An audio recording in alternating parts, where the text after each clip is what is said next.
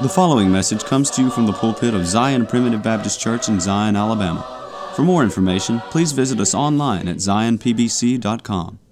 I want to welcome you today to the Zion Primitive Baptist Church podcast. This podcast is an outreach of Zion Primitive Baptist Church, which is located in the Zion community near Gordo, Alabama.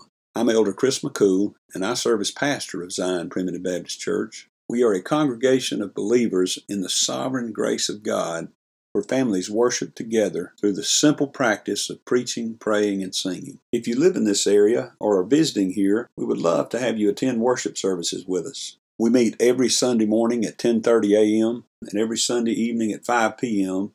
and the first and third Wednesday evenings at 6:30 p.m. I'm happy to note that our daily podcast is featured on Grace Alone Radio, which you can find at gracealoneradio.net you can find the schedule on the website, and you can also download an app to your phone so that you can listen wherever you are. Grace Alone Radio is a 24 hour streaming service which carries the message of God's sovereign grace around the clock and around the world.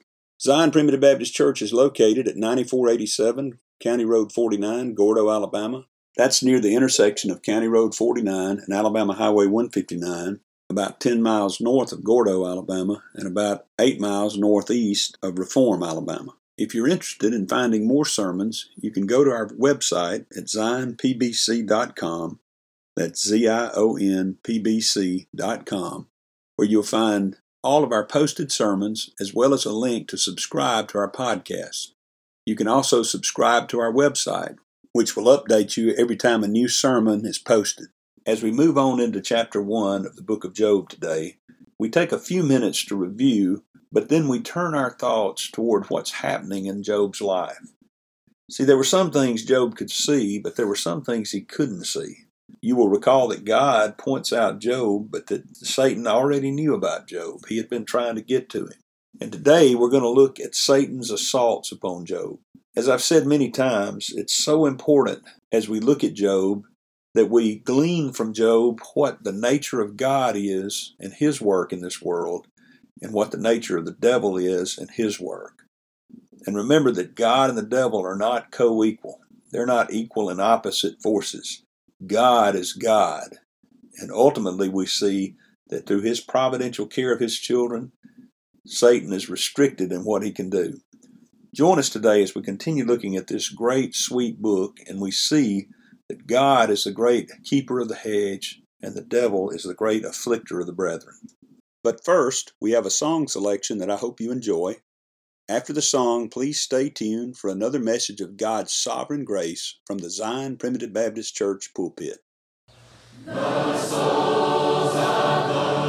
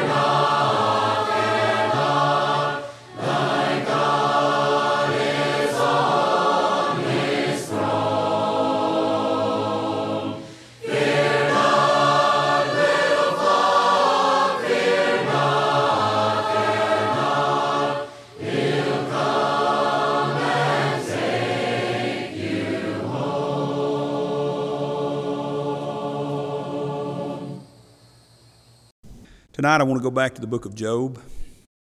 And I don't want to review like I did this morning, but I want to review quickly uh, what we've been talking about here in the book of Job. We know that Job is the oldest written book in the scriptures, not dealing with the oldest things in history, but it's the it was written even before Genesis was written.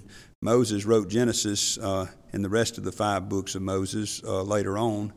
And, and so it's fascinating to me because, and it, it doesn't tell historical events, it tells about a relationship between a man named Job and his peers, and especially his relationship with God.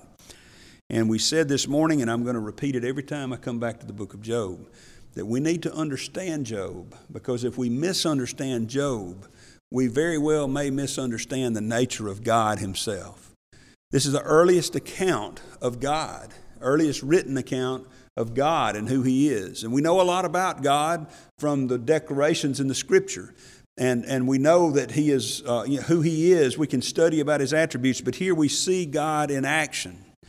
And it's important that we understand what the book is all about. And as I said this morning, the best interpreter of Scripture is Scripture. So look over to the fifth chapter of James, and we'll just reread that verse 11 there. If you really want to know what all the book of Job is about, here it is. Behold, in James 5:11, behold, we count them happy which endure. Ye have heard of the patience of Job, and have seen the end of the Lord, that the Lord is very pitiful and of tender mercy. I've heard people say, I don't like the book of Job because I don't like what God did to Job.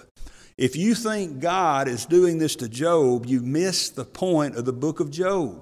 You've not read it correctly. You've not understood it correctly. Now, I realize, I, I even myself, I grew up uh, uh, thinking those very same thoughts and interpreting Job in a way differently than I believe it's supposed to be interpreted. But if you want to really know what it's about, this is not exhaustive, this is not uh, exclusive. I don't, I don't have all the answers, but I see at least three themes to the book of Job. Two of them are mentioned right here the patience of Job. The patience of Job is a theme, and how he endures suffering. Also, the pity of God. The pity of God upon Job. He is, you know, if you read Job and come away with a feeling that, oh, God is arbitrary and he's mean and he's manipulative and he's He's, he's something to be not just feared in a reverent way, but terrified of because you never know what he might do to you. Then you've missed the point of God. Here, the end of Job, or the end of the Lord, rather, it's not the end of Job, it's the end of the Lord, is that he is very pitiful and of tender mercy.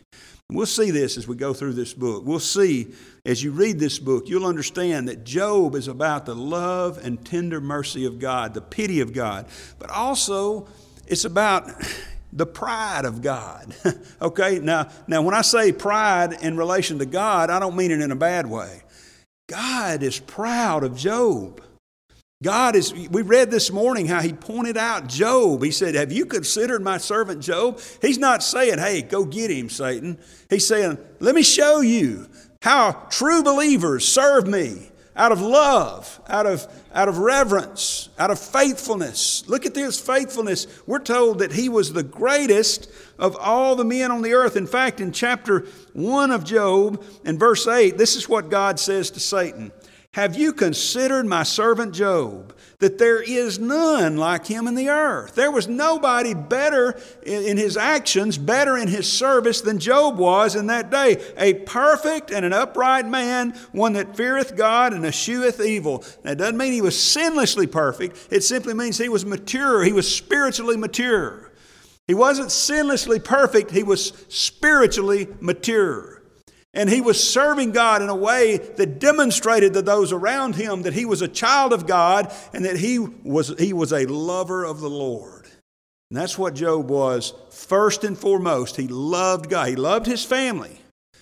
I'm sure he took care of his flocks and loved them to the extent that, that you can on this earth, but he loved God and God affirmed that. This, when Job makes some claims later on about how he was faithful, he's not lying about it and he's not puffing those claims. Now, now the, the fourth theme that I think runs through the book of Job, though, that we need to remember is this. Is, as I said, Job wasn't perfect. So not only are we looking at the pride of, you know, God is proud of us. God is God delights in the faithfulness of his children. I, I, it's hard for me to fathom that when I consider myself to be a worm of the dust. But yet, when he, is, he has taken me from the beggar's dust of this world and he has placed me in the palaces of his own throne room through the blood of his Son, the Lord Jesus Christ. And now he, he wants to see me do well. He wants to see me serve him. And when I do, he delights in that. He's not delighted when we, when we stray away. He's not delighted when I neglect Him, but when I am faithful to Him, especially in the crucible of suffering, He is delighted with me.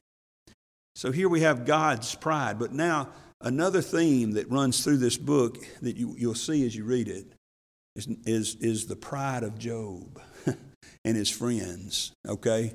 As I said, they're not sinlessly perfect. They're not sinlessly perfect there's some pride involved. You're going to hear Job kind of boast a little bit later on. And, and, and, and in a sense, I can understand it. His friends come to him and keep, keep wearing him out with this idea that God wouldn't be punishing you if you hadn't done something wrong.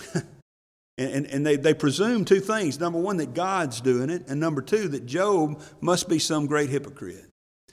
And, and then we hear Job start lifting himself up a little bit. And certainly all those miserable comforters were prideful. And I want to tell you, beloved, there is nothing like the valley of suffering to, to, to weed out all the pride from your life. It is hard to be prideful when you're laying flat of your back, suffering in this world.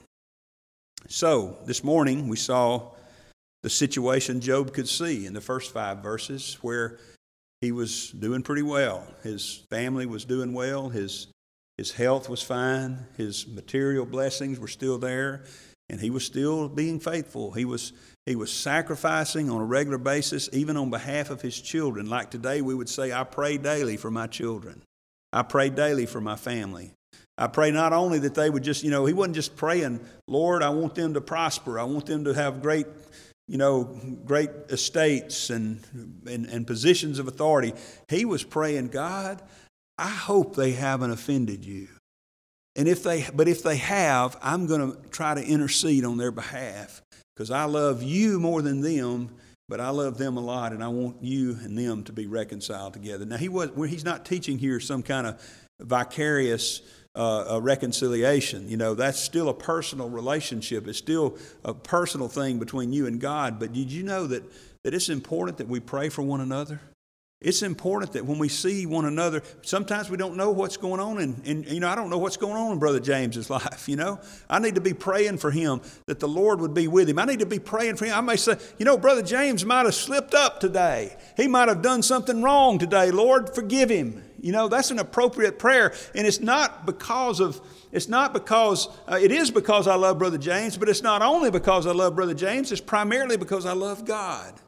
And I know he's one of his children, and I want to see them. You know, God is, is pleased, as I said, when he delights in our service to him. And the situation Job could see is everything was going well. But you know, it reminds us in every situation we can see, there's a situation we cannot see. We talked this morning about how I don't believe this is heavenly, a heavenly scene.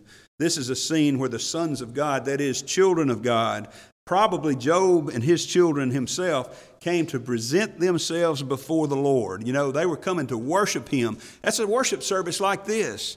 You know, several reasons that I don't believe it's a, it's a scene in heaven. One is Satan came among them, and Satan is not welcome in the, in the throne room of God. Satan is no longer welcome, welcome in heaven. Plus, it says there was a day, and there's no day in heaven. It's just a, an eternal day. There's no separate days or passage of time.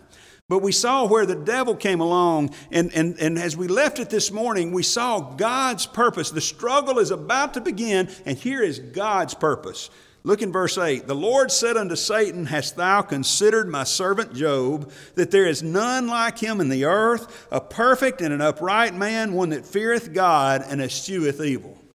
Now, again, I say, I say what I said at the beginning. If you go away from Job thinking God is some kind of mean spirited manipulator, you have missed the point. What, is mean spirited in this? What do you see in this other than God being proud of one of his children? You know, like we would be proud of our children. When my children do well, I'm proud of that. You know, it's, you know, uh, God, you know, they didn't have Facebook in that day. God couldn't put on Facebook, look at Job, you know.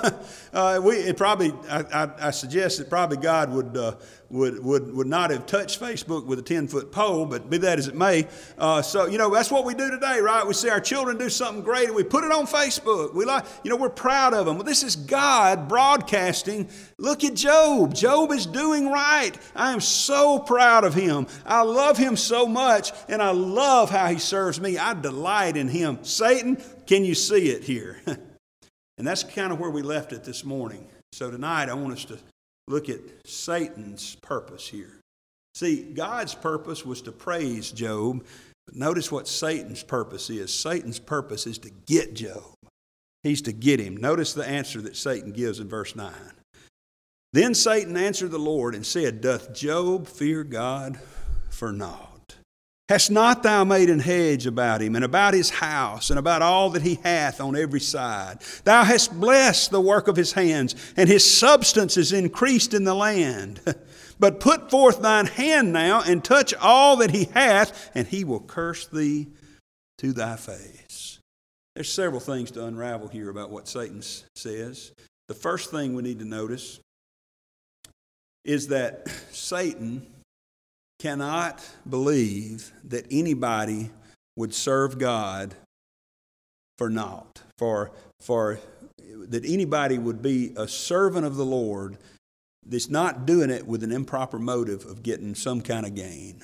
You know, we mentioned this morning about friends maybe you've had where uh, they quit being your friend when you quit buying their lunch. you know, when they when they lost their free ride, they quit being the. See, see, Job, uh, Satan believes Job is a paid lover of the Lord. He says, You take away the blessings now, and he's gonna he's gonna kick you to the curb, Lord. He's not gonna love you anymore. Now, one of the things Satan, Satan cannot fathom that. See, partly because, especially at this time, you see, I don't Satan's not omniscient.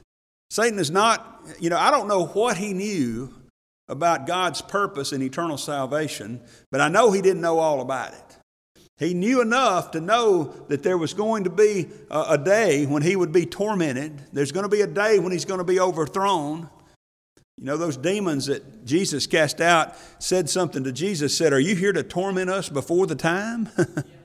I don't know. I don't believe, though, that Satan knew all the details. I don't know that he knew the timing. I don't know. You know, I believe when he was tempting the Lord, part of the reason he was tempting the Lord Jesus over there was to prove for himself that this really was the seed of the woman that was to come and bruise his head. But be that as it may, here he cannot fathom the ultimate glory of the grace of God in eternal salvation. Doth, God, doth Job serve God for naught? You know what the answer to that is? Do you serve God for nothing? You know what the answer to that is? We don't serve Him for nothing. We don't serve Him for nothing, but the, the, the things that we're serving Him for doesn't have anything to do with the material blessings that we have in this life. You know why we serve Him? We serve Him because He's blessed us with the greatest blessing of all time, which is our eternal salvation. Eternal redemption that's found only in the blood of Jesus. You're going to hear Job later on talk about his Redeemer living. You see, Job, you know, when Job gets down, he, he, he begins to suffer like this. And in the midst of his suffering, it's like there's a point that he comes to in the 19th chapter where the only thing that picks him up is he says, I want you, he, he, I love the way he says I want these words to be eternal words. He says, Oh, that my words were now written, that they were uh, graven with iron and lead in the rock forever, for I know that my Redeemer liveth. I know that my Redeemer liveth, and that he shall stand in the latter day upon the earth. And yea, though the skin worms destroy this body, yet in my flesh will I see God, whom I shall see for myself and not another. Job really wasn't serving God for nothing, but it wasn't the nothing that the, that, that uh, the devil was talking about. the devil was talking about the wrong nothing, okay? Uh, Job was serving him because he knew he was a sinner, he knew he needed salvation, and he knew God had somehow provided it to him, even though he didn't know all the details. He didn't know the name of Jesus Christ. He, didn't pro- he may not have even known the name of the town of Bethlehem. But he knew that his Redeemer lived. He wasn't serving God for nothing. And I want to say to you, beloved, forget about all the blessings that you've ever wanted in your life. Forget about all the blessings you've ever had in your life. Just pretend from this moment forward, God never blesses you again in this life. Just, just think for a moment that you never have another easy breath. You never have another day where anything works out, where the stock market goes your way, where the election goes your way, where your health goes your way. Just pretend that from this moment forward there will be no peace, nothing but pain, nothing but suffering, nothing but sorrow in your life. And guess what? You've already been blessed beyond measure. You've already been blessed more than you deserve. And you have the greatest blessing waiting on you that, that, that you can't even fathom in this life. The half has not been told, as the Queen of Sheba said to Solomon. the half has not been told of the riches we're going to have in glory. You say, boy, I've got plans. I've got, I want to see my ball team win. I want to go fishing. I want to go hunting. I want to get married. I want to have children. I want to, I want to do all these things. Well, I hope you get to. I hope you experience those blessings. I have some things I want to do. I have some blessings I desire of God. But if He never blesses me again, the greatest blessing that I'll ever receive from Him, I've already received through the blood of the Lord Jesus Christ. And one day, on that day, when He stands again on this earth, guess what? I know my Redeemer liveth too. And He has redeemed me from the curse of sin, and I will live with Him forever. See, Job really wasn't serving God for nothing. But the, the devil, Satan, just didn't understand what the nothing was that he was talking about. He thinks that because God has made a hedge about him, and because God has protected him on every side, that that's the only reason Job is serving God. Now, if you buy into the prosperity gospel of this day, that may very well be the case you find yourself in, that the only reason you serve Him is because of what you can get out of Him. That's what the prosperity gospel says. That, oh, if you just had enough faith, God would bless you with all these material things. Give, give the church $100, you'll get $10,000, but you got to do it in faith. You just got to have enough faith. Some say if you got enough faith, you'll be healed from all your cancer, all your problems, everything will go well with you. If you buy into that, you'll end up being a paid lover of the Lord. But that's not what we are you see. The devil can't fathom that. Satan can't fathom the great glory of the gift of the grace of God and how much it ought to inspire us to serve the one who has paid it all for us. You know, that's the problem with the messages out in the world. Because the messages out in the denominational world, and indeed throughout the world, any message that's not based upon the sovereign grace of God, is that part of your salvation, at least, is up to you. Some say all of it is. You know, I don't owe God whole, I don't owe Him much if I've worked my way into heaven, right? He owes me. That's what happens when you work. You get paid wages. You, you earn wages. So if you're working your way to heaven, you're earning the wage of eternal life. The problem with that is you'll never earn it. There's not enough work you can do out there. All your righteousnesses are as filthy rags in the sight of God. The devil cannot fathom the kind of service that understanding the gift of grace engenders in one of God's children. And something else here that's very important to notice, because I've heard it said before, and I Unfortunately, I've probably said it before in my ministry in years past that God instigated this against Job. In other words, God pointed Job out to the devil. And before that, the devil was just, you know, minding his own business, doing something else. You notice you know, that's not what the text tells us, is it? He said, Hast thou considered my servant Job? And you know what the devil said? He said, Yeah, I've been considering him. You made a hedge about him, Lord. The, the implication is, I've been trying to get to him and you won't let me. I've been wanting to, to destroy him and his substance. I've been wanting to destroy his health and his family. But you got this hedge about him, Lord. You got this hedge here that's, uh, that's keeping me out. In other words, the devil, let me, let me say this to you. Don't you ever think that the devil doesn't know more about you than you know about yourself. He's a whole lot smarter than you.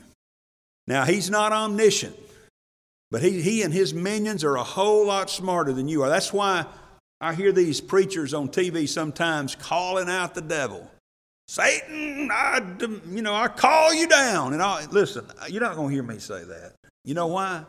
Because I'm afraid of the devil.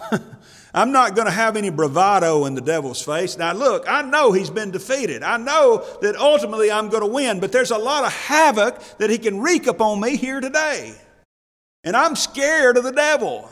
And he never tells us to attack the, devil. you know, I know we've said, I've said this before, and, and, and you know what I mean. When I say it, you know, I feel so lifted up in the spirit that I feel like I could charge hell with a water pistol, you know.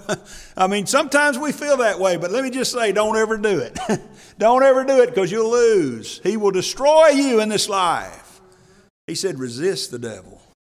Put on the whole armor of God. God has provided us with some armor and He's provided us with some things that will protect us, but but we cannot rebuke him like Jesus did. The devil's been all about Job, all about coming to get Job. And then the third thing that you need to get from this that I think is so important here, and it almost brings tears to my eyes every time I read it. Because one thing, one thing we need to get from the book of Job is a firm understanding of the nature of God and what He's doing, and the nature of the devil and what he's doing. Due to the constraints of time, we will stop the message here.